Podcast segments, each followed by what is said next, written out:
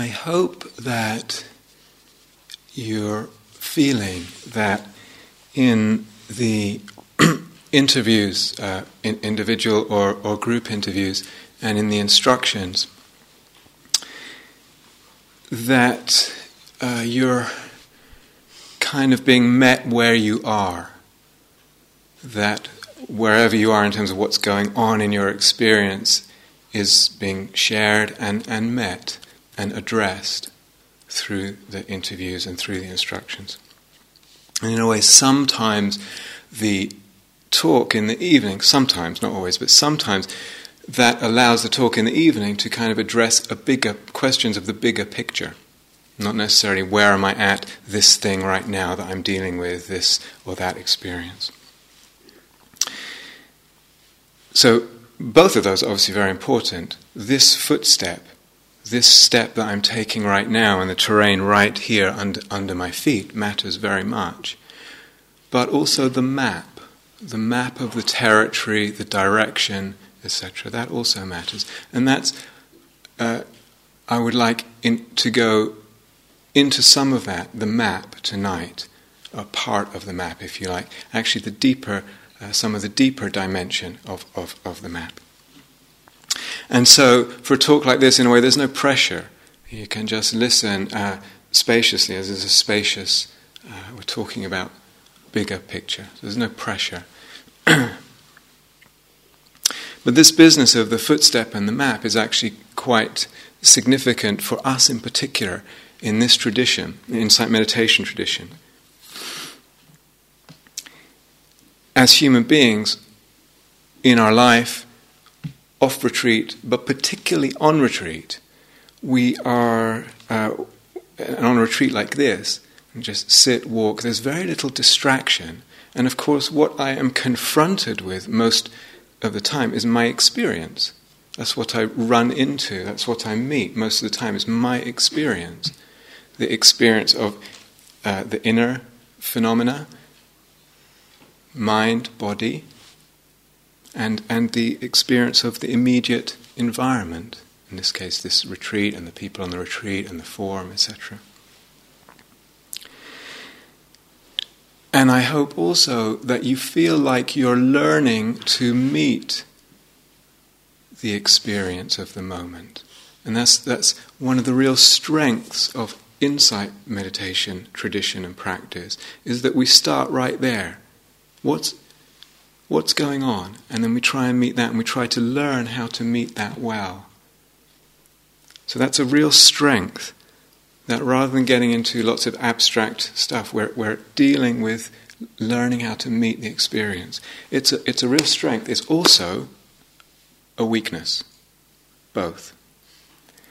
Because it might be, and actually it often is the case, we don't see the wood for the trees. We're so... Uh, dealing with this experience and then that experience and that experience, that something happens that we don't actually see the bigger picture so well. So it can be a weakness. And I know plenty of long-term practitioners, I'm talking years and years, even decades, have said to me after a while, I thought, actually, that insight meditation practice, and they hear about foundations of mindfulness, and, and I, I thought that basically, you could sum it up by just saying kind of, be with whatever is happening. Try and open to whatever's happening, and if you can feel stuff in the body, that's great. So kind of be in the body and kind of open to and be with. But that's only a part. It's only a part of it. It's a very important part. It's only a part. And something else happens, that through that, and very understandable that one would have that uh, perception of things, through that a certain view gets kind of encrusted over, over time. And it's a view about reality. When we practice mindfulness, and you can see, pra- being, being with, and things start to disentangle a little bit. Things start to calm a little bit. Uh, equanimity might come a little bit, or, or a lot. All of which is great. You can also see that with the practice of mindfulness, we've been talking about it, we get this idea, oh yeah, okay, so when I'm mindful, in a way I'm taking away the tendency to bring a story to everything and complicate everything. And this word papancha, to proliferate, to make complicated, with my story and my whole thinking about. And the very fact, uh, the very activity of mindfulness calms that. And, and we tend to think, and this is where the view comes in, we tend to think, ah yes, then what I'm really doing in practice is I'm being with what is. I'm being with, and you may have heard these these these words, what is, or things as they are. And these are kind of buzzwords. I'm being with things as they are. And one gets a sense that's the kind of point, that's the point of practice. But that is not the point of practice. It's absolutely not the point of practice. The Buddha is, is very, very clear in his teaching. He wants us to realize something, to understand something. Something not just about being with, but about understanding something. A f- couple of hundred years after the Buddha died, um, another teacher in India, uh, Nagarjuna, probably the second, after the Buddha, the most influential Buddhist teacher, um, sometimes called the second Buddha. And in his most seminal, sort of famous work, one passage, one verse says, without recourse to the ultimate truth, without arriving at the ultimate truth, nirvana, liberation, awakening, is not attained. Without arriving, without recourse to the ultimate truth, nirvana is not attained. And in the following verses, he goes on saying, and because this is something quite difficult to see, the Buddha almost didn't teach, which is a famous uh, piece of the myth. So practice actually has many, many aspects. We're talking about big picture now. Practice has many aspects, beautiful aspects. The cultivation of what is beautiful in the heart, you know, the beautiful qualities, the opening of the being, the uh, opening of the consciousness of the body, all of that.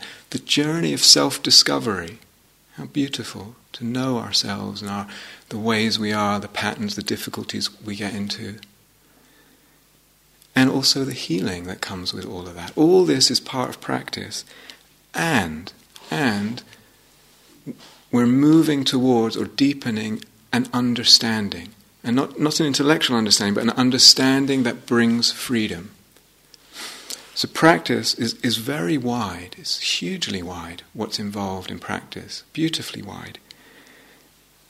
And, if we could say, it's deeper thrust is towards this, what Nagarjuna is calling the ultimate truth, wanting to understand, see, realize the ultimate truth of things.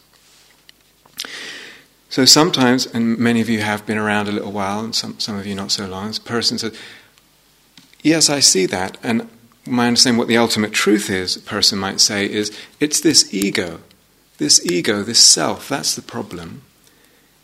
And maybe you've heard something around that before, maybe you accept it, or maybe you, that makes sense to you, or maybe you haven't and you don't quite accept it. But that's often, oftentimes a sort of taken for granted uh, piece of knowledge for people who've been practicing for a while.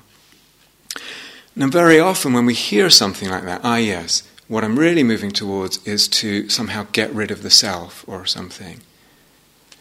And a person can pick this up and decide, The, the ego is bad, the self is bad, and then they find themselves catching themselves getting up to mischief and the ego puffing itself up or, or this or that.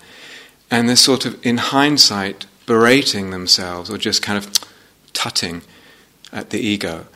But I, actually, that's not that helpful to see it that way. It doesn't, uh, that way of looking doesn't really liberate anything.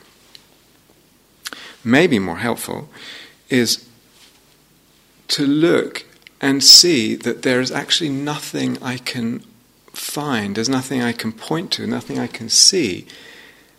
When I look inside at everything that could be myself, I can't find anything continuous or permanent. And this self feels continuous and permanent. And yet when I look for it, I can't find it. And so I might conclude, well, there's no self. That would be uh, a much better beginning, beginning of this journey towards ultimate truth. But really where it's going in terms of the self is an understanding that the self is illusory. It's an illusion. In other words, as human beings, we have the experience of self. We feel the self. It's the most, almost the most obvious fact of my existence. This feeling, this experience of self. It, I feel it, I experience it, and it's illusory. And something in that. Now, what I want to emphasize tonight as well is, yes, that's part of it, and what is true of the self, this illusion of self, despite its appearance and experience, is true of all things, all things. They appear, but they're illusory. And technically, in Dharma language, we say they're empty. They're empty. That's the same, same as saying they're illusory. Why is that significant? What? What? It might sound abstract. Why is that significant? Here's a quote from Nagarjuna again. Wherever there's belief that things are real, wherever there's belief that things are real, desire and hatred spring up unendingly, and unwholesome views are entertained from which all disputes come. Indeed, this is the source of every view. Without it, no defilement can occur. Thus, when this is understood, all views and all afflictions vanish. When this is understood, all afflictions vanish entirely. But how may this be known? It is said that when one sees that all things are dependently produced or dependently arisen, one sees that all such things are free from birth. I'll read that line again because that's what we're going to go into a little bit. It is said that when one sees that all things are dependently produced or dependently arisen, one sees that all such things are free from birth. In other words, they're illusory. This, the supreme knower of truth, that's the Buddha, has taught. So, a person might hear this and say, yeah, but I, I'm not that drawn to this idea of nirvana or awakening or enlightenment, and, and of course there's always a mix. Some people are attracted by that and some people really not. But basically what's also being said is, the more we see this and the more we understand this, the more freedom there is. So I don't have to think about this word nirvana or whatever. It's just the more I see this, the more I open to this and realize it, the more freedom and the less suffering there will be in my life. And that's all. All things, self and all objects, inner objects, emotions, thoughts, moods, uh, perceptions, and outer objects, all things. And the Buddha says in the Sutta Nipata, Sarvam idam mayam, all, all this is illusion. All this is illusion. Not just this self, but all this is illusion. We have to we have to actually be careful a little bit here, because there are levels of teaching. There are levels of teaching. So this is obviously what we call the ultimate level of teaching, and there's a conventional level of teaching. Actually, they're not even that black and white. So we have to be, be clear what level we're talking on at different times. Otherwise, it gets kind of irresponsible a little bit. This emptiness teaching may not always be the appropriate teaching. In other words, here's some particular suffering, and if I just come and say to you, yeah, it's empty, maybe that's exactly right, and maybe it's really, really not appropriate. It's not the right thing, it's not the right view, it's not the right take that needs to happen. Yeah, so there's, there's really a question of skillful means and appropriateness here. And this whole journey, it's, it's a real journey of understanding, and, and something incredibly profound to... to, to uh, begin to understand this, and then and then the understanding goes deeper and deeper and deeper. It's it's a profound journey, and it doesn't almost ever happen at once. And so tonight, you know, I, I there's not time to go into detail. So really I just want to, like I said, paint a big picture and talk more generally. And generally speaking, there are different ways of approaching or developing, entering this understanding, this realization. Uh, so just to name four right now, and they've kind of four main ones, very broadly speaking. One we touched on already a little bit is that, say, if we take the self, for example, um, When I look for it, I can't find it. Now it seems obvious, you're looking and here's Rob, or I look and there's uh, Robert, there's Catherine. It seems obvious, well, the self is there, but when I really look at whatever it is, or the microphone, I can't find it. Things are unfindable in their essence, and, or the essence of things is unfindable. So what I'm, I'm going to lay out these four, and I'm only going to pick one and, and uh, elaborate on it a little bit. Well, that's the last one. So I'm just mentioning that right now. Any possible place this self could be, I can't find it there. Any possible uh, location for it, or essence of it, I cannot find. Second possibility is actually using logic. This is very not popular in this tradition, but some traditions really use logic a lot. And you actually find that it's logically impossible for things to exist in the way that they so obviously seem to exist. It cannot be that way. I'm not going to go into this either, I'm just mentioning it. Sometimes people shy away from that because it feels like where there's logic, there can't be heartfulness. They are completely separate domains. They have to be. Maybe that's not true.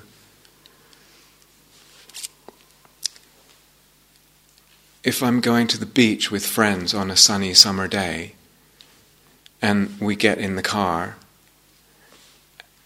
and we're in the car on the way to the beach, and the, the beach, I mean the car journey, maybe it's hot and it's crowded and there's certainly no sea there and there's no sand and there's no big blue sky. But when I get to the beach, then I have the sand and the big blue sky. and the, So this sometimes practice, uh, and if we talk about the logic, it's it's a journey, but that when I use it in practice, it liberates something. Something is released through the seeing of the emptiness, and the heart is is uh, released and opened. So I'm just mentioning that in case you run into it at different times. Third possibility is through the intuition or an intimation of, of this illusory nature of things. Sometimes it's not, definitely not about logic at all. There's, uh, something resonates, something speaks to one. It could be a poem, could be through another person, could be just through our own practice. We're getting a sense of some deeper dimension of existence, an intimation of it, a whisper of it, and it's speaking to the heart and opening something and opening a possibility of freedom. And we're not even quite sure what it is or how that's working, but it's calling the heart. It's calling something. That's definitely a possibility. And the fourth one, and the one I want to elaborate on a little bit tonight, is uh, seeing how things are fabricated, constructed, and concocted. And Jenny touched on this a little bit the other night. And this involves understanding our meditative experience, not just having meditation experiences, whatever they are, good ones so-called or bad ones so-called, but actually understanding them. What is going on that I go through all these experiences? This is what I want to elaborate on. Because we begin to see something, if we're looking the right way, if we're asking the right questions, we begin to see something about our experience, and actually not just meditation experience. I begin to see, for instance, have you noticed, when there's some issue, when something, I'm caught with something and I'm grappling and uh, there's an issue there, that in that time when there's an issue, the self-sense and the sense of the issue, the object, are magnified, solidified, made, uh, there's a, a lot of sense of separation, of the, the separate self gets built and made very uh, intense. It's constructed, it's fabricated through my wrestling with an issue. Do you understand? Yeah. Through reactivity, the self and the object get built up and they reinforce each other. The reactivity is Uh, what the Buddha called uh, the seamstress, that it's stitching the two together and inflating them, pumping them up through reactivity, their appearance. Something goes on all day like that, all day, meditation or non-meditation. And if I only can look and see that that's happening. Have you also noticed another or related, but another way in, that the view we have of ourselves at any time, the way that I see myself and feel myself, have you seen how different that can be? It's so different, the self-view, dependent on, for instance, the mood. So when there's a lot of love in the heart, how different the self-view from when there's a lot of um, irritation, self-judgment, et cetera. How, how much the self-view depends on perspective as well, on the assumptions we're having, on the beliefs we have. All this, assumptions, beliefs, reactivity, perspective, mind state, heart state, all this conjures a certain view of self in that moment. And we fall for it, hook, line and sinker. I believe that's me. Not to mention cultural factors, uh, in terms of beliefs and assumptions, spiritual beliefs, uh, psychological, psychotherapeutic beliefs. All this is building something. And reactivity. Now begin to see the way of looking matters more than anything. It's the most important thing there is, is the way of looking. When there's a lot of mindfulness, I'm looking at things, I'm relating to things in a certain way. When there's a lot of metta, loving kindness, I'm looking, I'm relating in a certain way. When there's a lot of letting go, when the push and pull and the tussle with experience is died down, or dying down, I'm looking, I'm relating to things in a certain way. And you start to see what a range of how I feel the self dependent on the way of looking. And not just the self, but whatever object I'm looking at, whatever situation, whatever event, whatever thing, inner or outer. Which is the real self? Which is the real one? Which is the real thing? The real event? It moves. And the more I meditate, the wider the range through which it moves. Through most uh, sublime and beautiful to quite contracted and, and difficult and solid and tormented, which is the real one. But it's not just how it moves or that it moves from this to that, and I say, well, which one's real, that one or that one, or the one in the middle or that one there? It's also how much the self appears as something separate at all. How much it gets built as a sense, as, as, as a separate sense. Or, or the object, the perception of the thing. Not just that it moves, but its very appearance is dependent on my way of looking. It's very... coming together as a thing is dependent on my way of looking. So the perception, the experience, the appearance of self and objects is dependent on the mind, dependent on the way of looking, the way of being with. And we say, again in technical language, we say a thing or the self is empty of independent existence. It doesn't exist independent of my way of looking, of the mind. And again, why is that significant? Is this just abstract? Why, why, why am I going on about this?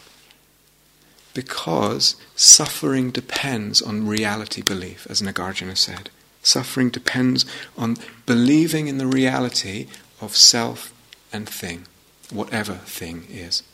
It depends on that. Without that, I know it's an illusion. And, and the suffering can't stand. It has nothing to lean on.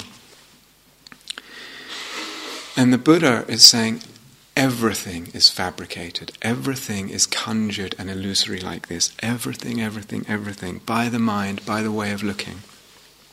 There is no basic reality. There is no basic way things are. It can seem like there is. It can really seem like there is. And, and uh, in practice it can seem like there is. And that's saying, the more we're mindful, we let go of story, we feel like, oh, now I'm just with this sensation, just as it is. I'm just with this emotion, just as it is, with this sound, et cetera. It seems like that. But that's only a stage in practice. It's only a stage. We feel like we're contacting some sort of basic ground of reality. And it would be a huge, huge shame as practitioners and as human beings if we never get beyond that stage. And we end up just believing in this level of reality that's a given. because mindfulness does not re- uh, reveal the way things are as they are. It does not, nor does equanimity. Something much more mysterious starts happening the deeper I go into these practices. Much more mysterious, much more interesting, in fact. So the most fundamental fact about anything at all, and the most fundamentally important fact about anything at all, any experience at all, is that it is dependent on how I'm looking, how I'm aware of it. And as I said, that means it's empty. And that's the most fundamental and fundamentally important fact about anything. So we talk, and I, all, all the teachers, we talk about what is and being with what is and opening to what is and all that. But is what is what is? What? There is no objective reality that we arrive at. And if you know anything about, for instance, quantum physics and the discoveries of the last century and ongoing, very similar uh, discoveries. The way we look conjures what we see at the most basic level of reality. Imagine, imagine going into a room and there's a person in the room and they're got their back on the wall in a lot of fear. You just enter this room and this person is stuck there with fear. And you say, what on earth's going on? And they say, there's a wolf in the room. And you look, I don't think this is going to work, you look at the wall and you see, much too much light. Can we have a little technical uh, special effects? No? Okay, leave it. Turn the lights down.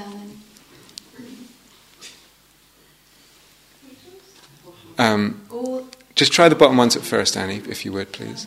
The the bottom ones, yeah, thanks. Okay, let's try this. Ah.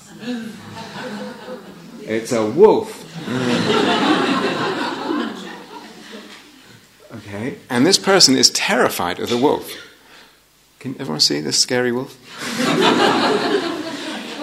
and um, and and you say, well, what's going on? They said, there's a wolf. But I'm being with the wolf. I'm being with the wolf and I'm being with my fear and I'm practicing mindfulness and I'm being with it. And you say, okay. And they're not seeing their other hand. They're not seeing their other hand. They're stuck looking at the wolf. The silhouette, the hand shadow. If you're listening to this on tape, I was playing with a light and a hand shadow and a terrifyingly realistic... Uh, Uh, impression of a wolf. Um, and so maybe, maybe th- they don't see their other hand, you see, they don't see the fabrication that's going on, because I'm stuck looking at the wolf. Maybe being with this wolf, and being with my process with wolf, maybe equanimity comes, and maybe patience comes. But ultimately the suffering won't be undermined, it won't be cut at the deepest level. Maybe I'm with the wolf and the wolf disappears. And maybe... Could we have the lights again? Sorry, Annie, it's a busy night for you. Okay, the wolf disappears, and then... Oh, why is that not working? That big light one off there. There's the con. Okay, there you go, there we go, yeah. A bunny rabbit comes. Nice bunny rabbit. There we go.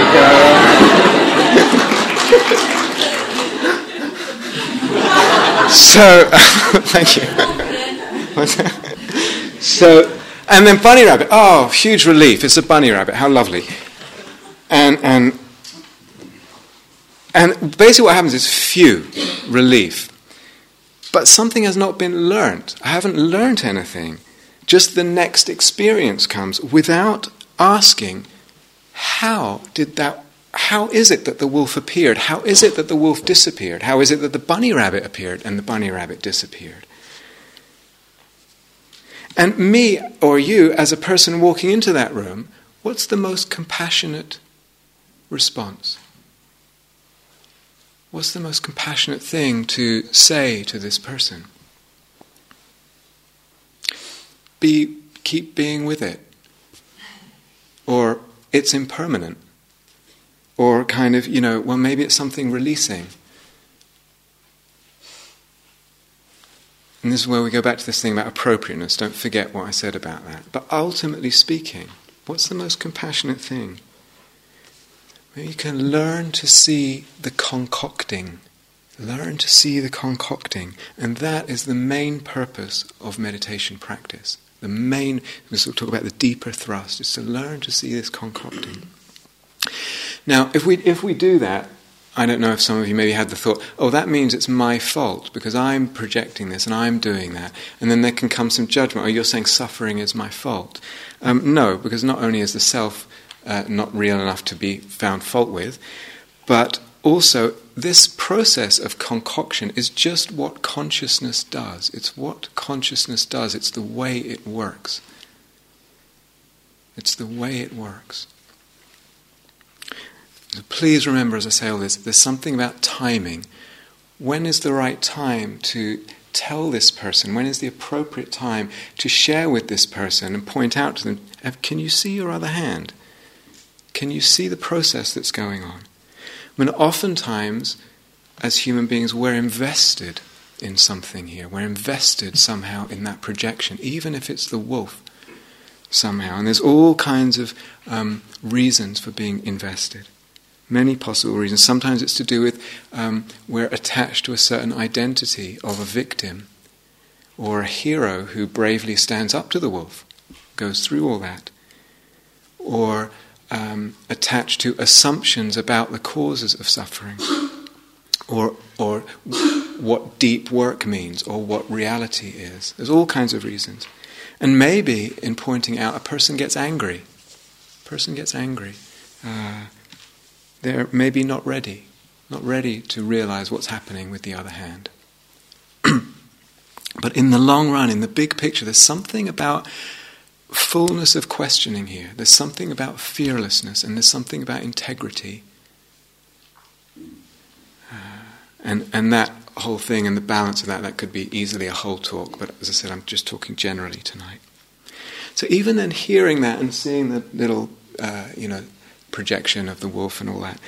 And we say, yeah, okay, I kind of get that. And please relate this to your own experience. So where can you see this happening? So not just the deep end, but this happens at every level of, of uh, meditation practice and life. And we say, yeah, okay, I can kind of see that in certain situations. But so often there's an assumption. There's an assumption, yeah, I see that wolf is constructed, that's, you know, that's easy, and I see this pattern that I have that I'm constructing something. But behind it, we assume very, almost always, and in fact always, we assume something is not constructed. That's constructed, but there's something that's not constructed. There's some simple, direct contact with basic reality that's possible. So it's not only papancha that's fabricated, that's conjured.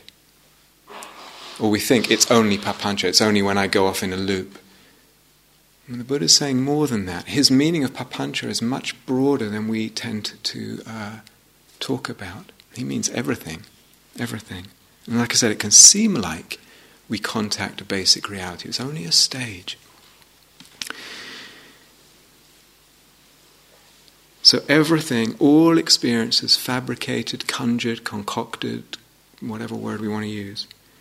And the mind that conjures, fabricates, concocts, that also is an illusion.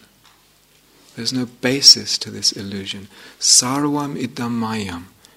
All this is an illusion. So the Buddha has a, a sutta,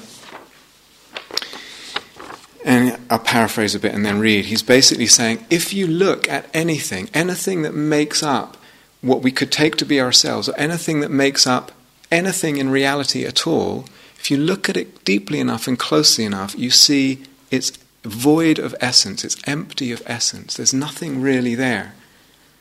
So he says, materiality, you look deeply and it's like a mass of foam, like just foam, it's just nothing. Materiality, body, and this solid reality. Vedana, this thing that we talked about, he says, like an airy bubble. Perception, the experience of seeing things and this and that. He said, Perception is like a mirage. You know, that vision that's in the desert, it's an illusory vision. Formations, the patterns that we have, particular difficulties or moods or thoughts or intentions, mental formations, are like a plantain tree. That's we probably don't understand that one. It's if you peel the bark of a plantain tree, you don't get to anything solid inside. I look to find the reality, like I said earlier, and there's nothing there. And consciousness, he says, is a magic show. Consciousness is a magic show, uh, a juggler's trick entirely. What does this mean? It means, uh, if we say consciousness, it means the whole process of being conscious, the whole process of knowing anything, knowing anything, of sensing anything, is an illusion, is, an, is a magic trick. He's gone through everything that makes up what we call reality in ourselves, everything, mental, physical, everything, and he said, in one way or another, it's basically an illusion. A magic trick. It's a beautiful image. A, a magician's conjuring. The totality of everything in experience. And even things, and this gets elaborated more in the later teachings in the Mahayana, even things like time, which take that's a given. As Einstein said, uh, time, what did he say? He said, time is nothing but a stubbornly persistent illusion. This is also something. Even the now seems so basic. So when the Buddha talks about uh, avidya, m- uh, usually gets translated as ignorance or delusion. What he really means at root is what we could call realism. The, the belief, the feeling, the intuition that things are real. That's what he means when he when he means when he ta- at the at the root level. That's what he means by delusion. It's realism, and that realism is a feeling and a sense we have that's woven into perception. In other words, I don't intellectually think such and such is real. I feel it's real without even thinking anything. The way I see it is as real, and we have a compulsion for realism. In other words, I find it very hard to let go of this sense and this belief that things are real. And on that stands suffering. On this compulsion of realism, I keep coming back like a magnet to wanting things to be real and believing they're real. And on that rests all suffering, all suffering. So that's ignorance and delusion, and in contrast there's wisdom or awakening, and that is this realizing or understanding of the emptiness of the illusory nature. And that's what we could say, it's the opposite of common sense. Common sense feels like everything is real, that's common sense. Wisdom is uncommon sense. Uncommon sense.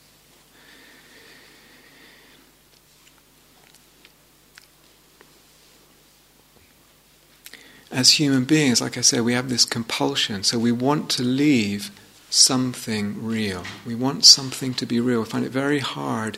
We want something as ground. And that's a kind of clinging, to cling to something as ground.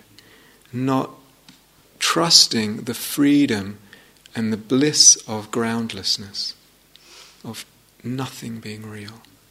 And the complete openness of perspective and movement in a way that that allows. And what is that? Either it's materiality. I can't let go of a kind of scientific materialist view of re- material reality being undeniably real, everything being based on that. Or maybe a person can't let go of awareness or consciousness as being real, or presence, or being, or the flow of things, or whatever, or the web of conditions, or the now. Something, something, we have this tendency to want to grasp to some some way of looking as this is it, this is this is it. And we try to say, well, this thing, whatever it is, awareness or whatever, that's not a thing, so it doesn't really count what you're saying. But it's still in the realm of concept, in the realm of an experience that is based on concept. Either explicitly or implicitly, we believe that things have independent existence. And I'll believe that about whatever this is that I'm clinging to. That they're objective somehow, independent, that they even exist in time. So this awareness that I believe in, if I believe that it exists in time, I'm giving it a reality it doesn't have. The now, whatever it is. To see that everything is empty is something amazingly beautiful. And I know, I know that saying all this is landing in very different places. And some people feel amazed and the heart is really touched, and some people are horrified by what's being said, and some people are just not interested. And it, it has to land in all those different places. But eventually there's something incredibly beautiful of, of what uh, it, it opens up in seeing this. Hallelujah, hallelujah. Everything is empty. Everything is illusion. Hallelujah. This is a magic world. Hallelujah. So, and now I'm talking to the very experienced practitioners in the room. Where's your last fortress? Where's the last bastion of reality for you? Where are you trying to put it? Some notion of this is it? In awareness? In being? In emptiness as something real? In Buddha nature, in the deathless and the unfabricated. Saraha was a, a famous Buddhist tantric adept and, and, and, and yogi, and I think he's from the eleventh century in India, but I'm not sure. The self is void, empty. The self is void, the world is void. Heaven, earth, and the space between are void. In this bliss, there is neither virtue nor sin, neither good nor bad. So there's a there's a phrase the Buddha used. I'm not sure how much he used it, but but it, he used it, and it's become very influential over millennia, really. And in, in the Pali, I'll say in Pali, yata bhuta jnana dasana, and you can translate it something like knowledge and vision, and then the important part is the yata bhuta. And it usually gets translated as knowledge and vision of things as they are. But the part that has got tr- kind of yanked out of that is, is the things as they are, and turned into an idea that there is some basic reality, and the point of practice is to be with that basic reality through mindfulness, through stripping away uh, projection. As I said, at best, that can only be part of my practice approach and a stage that I go through. But what the Buddha, I would say, really means by as they are is that things, knowledge and vision of things as they are, I mean knowledge and vision of the emptiness of things, that's how they are, the illusory nature of things. Seeing and understanding that. Not to get technical or grammatical, but bhuta is also the past participle of become. So you could also say it's knowledge and visions of how things have become. In other words, like the little projection of the wolf, how that is getting projected, the process of fabrication, of concoction. Knowledge and vision of how things are dependently arisen.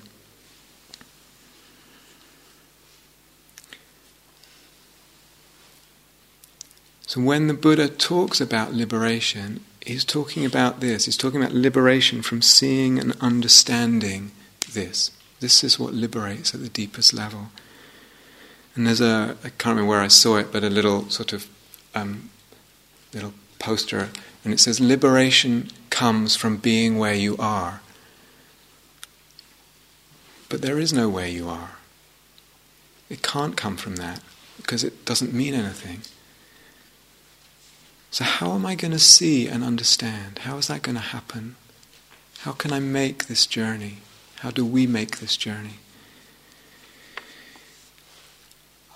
I'm just picking up the fourth of these possibilities. Like I said, the fabrication, uh, seeing the fabrication. Maybe meditation can be training, training ways of looking, ways of being with things, ways of relating and being aware of things that begin to reveal how things get projected, how they dependently arise. And maybe that's what meditation is. We're learning different ways of looking and seeing how each way of looking shapes a different reality that I perceive.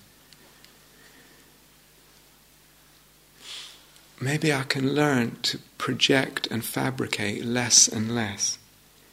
Take away all the assumptions that are feeding into the fabrication, more and more and more.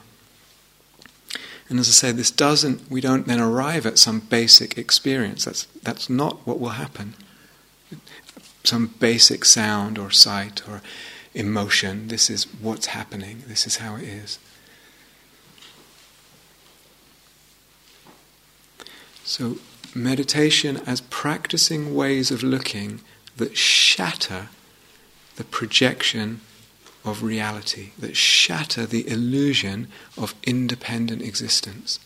I'm learning how to look. And even metta, for example, is something like that, because I move through different mind states and I begin to see, like I said before, which is real, what's real here, what happens to my whole perception of things as the metta gets really, really deep. Say we were on a one or two month metta retreat, this would begin to be really, really strong. What is the reality? Because my whole sense of things goes through all kinds of different perceptions here.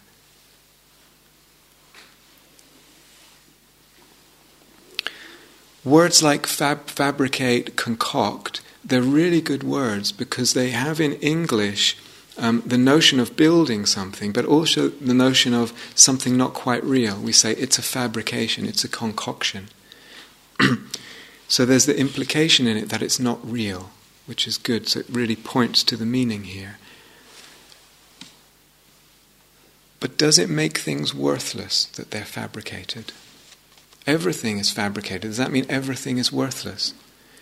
And some uh, streams of Buddhist teaching basically go there. All this is samsara, and basically the job is to get out of all this by seeing the illusion. All this is kind of worthless. It's just body and...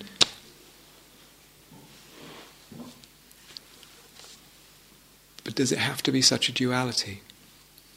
Maybe fabricating things, concocting things is not the problem. The problem is ignorance that they are fabricated. And if I know that the nature of things is magical, magical, if I know that everything is magical and the process of making things is, is magic, then I might be free in a world of magic. And I'm free to create and conjure this and that. And I don't have to denigrate things.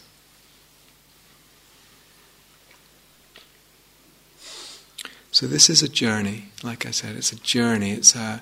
Um, we... You can see this at the simplest level, just when, for instance, you're really, really upset about something, and then after a while you get less upset. And you, you compare the views of self and the thing when there was upset and when there isn't upset. And you begin to see what's real here and question. And then it just goes deeper. From there, I don't even need to meditate to see that much. And, and that basic thread of insight just goes deeper and deeper and deeper and more and more subtle. And the understanding evolves, it can evolve. And this is, is the best thing, it's the best thing to understand. Seeing, understanding this way, it, it makes uh, it makes an immense freedom possible in life. And also, as I say, the freedom to play with the magic, the freedom to take on this view or that view, to look this way and that way without getting locked in, to play in the realm of magic, to play in the realm of self-view. And it's available to us. It's, it's something that is available to us as human beings if we want it. So no one, I'm not saying, and I don't think anyone has ever said, you have to, you have to do this. You have to understand this. You have to explore this. So I'm not saying that. I don't think the Buddha said that either. And I'm very aware of how the inner critic can come in hearing stuff like this. but it's available to us. And if the heart is called, if there's something that's spoken to here of a deeper mystery in life, of a deeper reality, we could say, if it's called, then it's available. And it's there for us.